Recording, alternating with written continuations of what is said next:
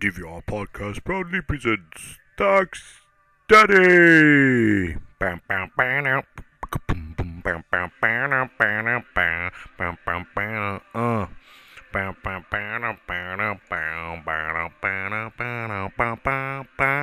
So I fucked up. Um, last podcast I fucked up because I kept fixating on the Lotto 6 D mail and it wasn't even about that, son. It was about the one that, uh, Moke. I think I'm saying that right. Maybe not. Shit happens. Um, but she was the ringleader of the assassination squad. Apparently, she killed herself when Akkadian time leapt to go confront her and find out what's going on with her. Um, the only way he would be able to delete her D-mail is to get the phone of her master, which is an individual known as FB. And she is obsessed with this person, FB. And pretty much she tells Okadine where the IBN 5100 is, which is at a coin locker in front of a building called Die. And she does this after they literally have a fight and he literally kicks her ass because he well she does murder Mayuri multiple times in multiple world lines and of course the only one who remembers them with perfect clarity clarity oh my god I'm tired clarity is Okadine because he doesn't have the Steiner ability. He just made that shit up, but he is the only one who doesn't have it manifest within him as a dream state. We've seen it manifest in Rukaro and and others, so it's not it's just a level of clarity by which he can recall existing and experience multiple scenarios in different and varying world lines. Now, after he gets into that nasty confrontation with her, and literally they have like this in depth discussion with each other about why she's so loyal to this individual who she believes is a woman, and as it turns out, has never interacted with her except through a phone. And eventually, they find out that FB stands for Ferdinand Braun, who was the Nobel Prize winning physicist who created the CRT machine. And that Braun relates to the downstairs dude who's renting out the place to Okadi, Mr. Braun. And of course, Mr. Braun, he kills himself and her, Moke. But Okadi gets her phone, or Mr. Braun's phone.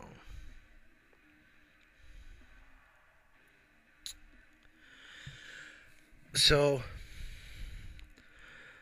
while Okadian is getting to where he wants to get, because each time he successfully deletes an email, it extends Mayuri's life by a day. She gets killed a day prior. Um, not a day prior, my bad. A day after the previous day. So instead of like it being the 13th and it's the 14th, now it's the 15th, now it's the 16th. It, it proceeds onward like that. So the part that's kind of sucky is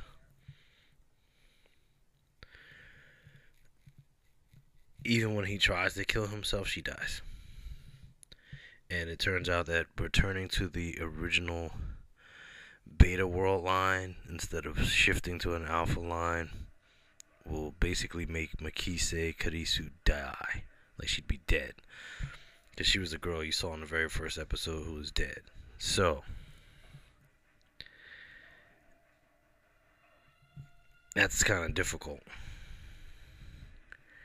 And he's in a pretty nasty conundrum. But ultimately, Christina Tuturu decides that whatever's gonna happen is gonna happen. So, and of course, it turns out that you know she and Okadi have like this special connection. And it's just really sad and fucked up to see because he's absorbed so much shock and awe that it's it's just very difficult to deal with. And he's very sad and it it's it's a sad story in a lot of ways because initially your impression of him is this blowhard douchebag who's talking about time travel and trying to invent things and he's not even really a scientist but actually he's extraordinarily intelligent and sensitive um, so this particular conundrum hurts him more because yes he loves mayuri unquestionably without doubt but he has a different kind of love for his lab assistant Christina, and I say it like that because I'm just taking it from the show. I'm not trying to be funny or cute. I just I think it's funny when he says Christina. So I might randomly just say Christina. Anyway, so he starts to lose hope and he starts to give up because he cannot figure out a way to save Christina. But then Suzuha comes back to the year 2010, which is the primary year in the story where everything diverges left and right, etc., etc. And she says that 5.7 billion people will die in World War III. And she says that saving Kurisu ties into halting or preventing this World War III. So Akkadian wants to do it. But he also doesn't want to do it. And he starts ranting and raving about all the fucking suffering, pain, misery, and shit that he's fucking been through. Because of all this time traveling and time leaping and trying to right wrongs and trying to just get the shitty reality he was inhabiting back to some normal state and he just loses it until Mayuri slaps the shit out of him. And uh, basically gets him to realize that his innate nature isn't to quit or give up, it's to strive to make things or situations better and to just try to show the love and support to his friends that he's always shown and given them. So he recovers from that little mental breakdown. He agrees.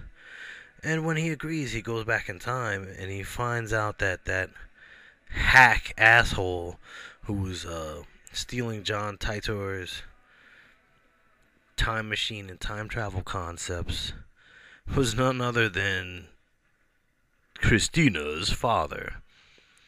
And the disturbing part is it appears that Christina's father might have been responsible for killing her, which is kind of creepy and seriously fucked up. Um, of course, it doesn't quite pan out that way, and it actually gets darker and even more morbid and fucked up because in trying to protect her father, she gets killed by Okadine. Whoa, majorly fucked up, right? So when they come back, he doesn't even want to think about going. And yet, there's another dynamic to it because there's his future self tells him, you know, he's got to go back to the ultimate timeline, the the Steins Gate line. And of course, they reveal that Steins Gate's just some shit he made up, and that the timeline he's talking about will be one that sets everything right. But he would have to deceive himself about what happens in order to pull it off. Now, unfortunately, because I'm a douchebag, and there's also like Wikipedia and there's wikis on Steingate and uh, Steins Gate, sorry, and there's all this stuff out there. I I'll let you see the ending for yourself.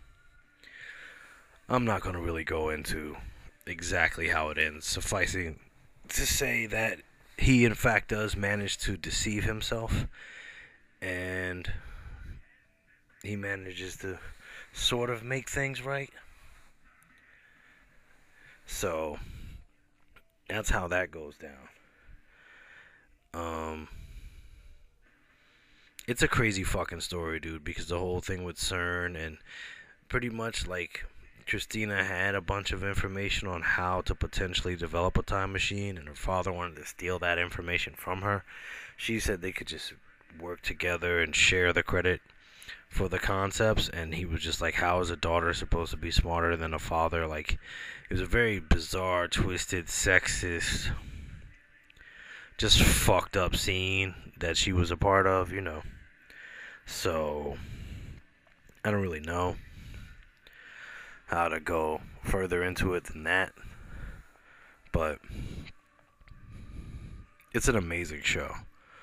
I mean, just the fact that you have these reoccurring timelines and you have an individual who can remember certain experiences and that you know you can send them back in time through time leaps and then eventually he actually ended up developing a full blown backwards and forwards time machine um, when initially it could only go back in time, which was the initial reason why Suzuha died in the first place, using that machine.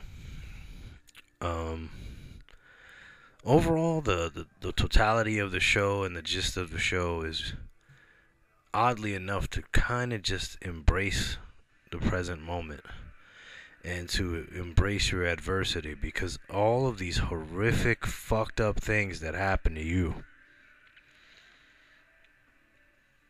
they lend themselves towards something other and something beyond your scope of comprehension to the point that when you get to a moment that's on the surface of things completely simple it's a beautiful and really revelatory and deep moment. Like to see Okadine standing in front of Christina after everything that they had went through and you know the depth of, of, of that. It is very reminiscent in my heart of, uh, of your name when these people lock eyes and you know they sacrificed everything for each other. They put it all on the line. Like they were 1980s or late 80s, super cheesy. John Cusack, Ione Skye, say anything cheesy like you know Nancy Wilson from Heart singing "We Gave It All for Love," like that level of cheese, and I fucking, I'm a big fan of the the cheese, man. That kind of cheesiness always gets a single little tear out of my droopy eyes because that's intense when all these complicated things that are far beyond your scope of even fully understanding are happening and you go through them and you survive them and you come together with someone and they know and you know and just standing there smiling at the person is a beautiful moment something so basic and simple. When the simplest moments are beautiful you're fully and totally alive you're in the moment. You're appreciating the fact that that smile is only going to happen if you spend a lot of time with the person couple several hundred times not millions not even uh, thousands. Maybe if you're lucky thousands and even then it can just go away and they can go away. You could be left with nothing and then you die and you become nothing i mean really it's just about treasuring the moment you're not worried about eternity because eternity is its own thing and even your existence, you're just influencing every other existence, and every other existence is influencing you. And you're all just one hyper connected thing. And, you know, again, go back to my freak out about causality. Time travel is possible because each and every potential and existing moment that ever could be and will be and has been is because they all occurred simultaneously. The beginning is the end, is the beginning, is the end, is the beginning. Anon, anon, anon, anon, anon. And that's a A N O N, not on and on and on. Anon, anon, anon. Anyway,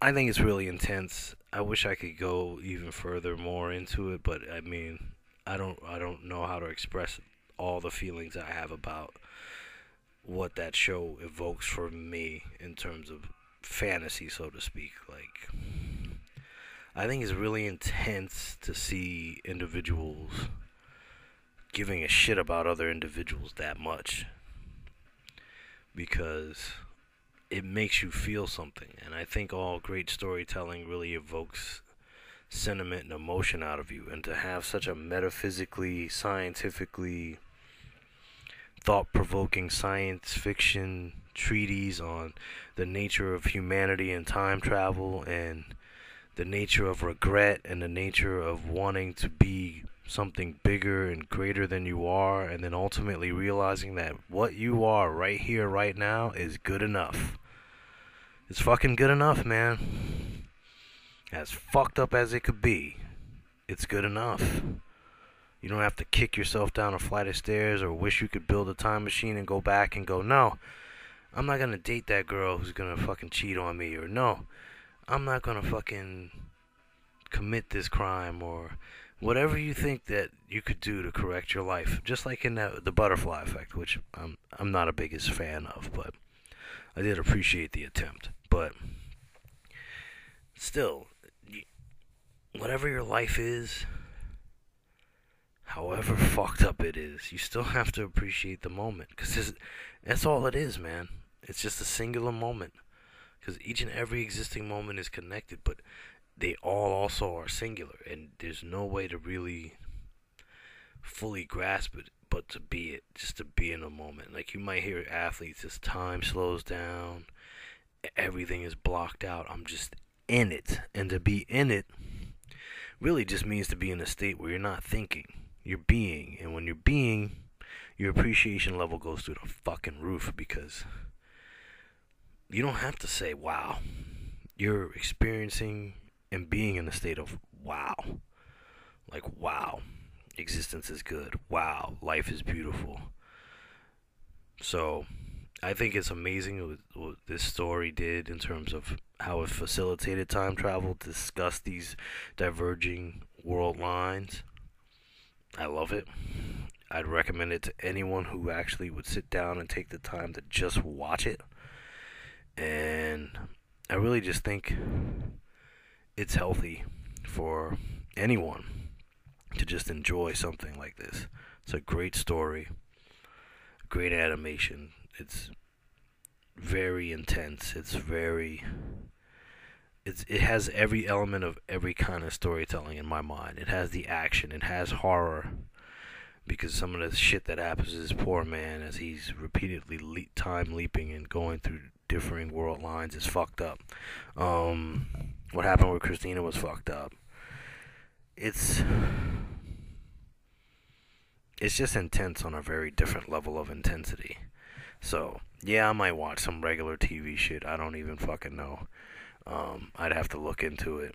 I'm terrible at doing that because I'm moody and I need something to catch my attention. So, who knows? Maybe I might even just do some bullshit relating to some fucking movies or something. I don't know. Like, I'll go see a movie. You know? I don't know when. I don't know the hell I'm doing. But I will say, I love Steins Gate. I'm looking into Ergo Proxy. I might. Yo, dude, there's this a Rammstein video where they're all fat. I don't, I don't know. I know that's completely random thought, but oh my god, it looks funny as shit. It's called Keine Lust. I don't know. This shit looks hilarious. Sorry to diverge. Anyway. That's really about it for Steins Gate. Um, I wish I'd say I have a lot of other theories about it, but I actually think that all that over the top storytelling, all of it, everything that's so intrinsic that makes it so fascinating, isn't what's fascinating about it. The bottom line and basic, boring, sad truth of it all is that it's a love story, and every story that's worth anything is a love story. And when you let go of this notion of you being you and you actually embrace the fact that you could be more immersed in another's existence than your own.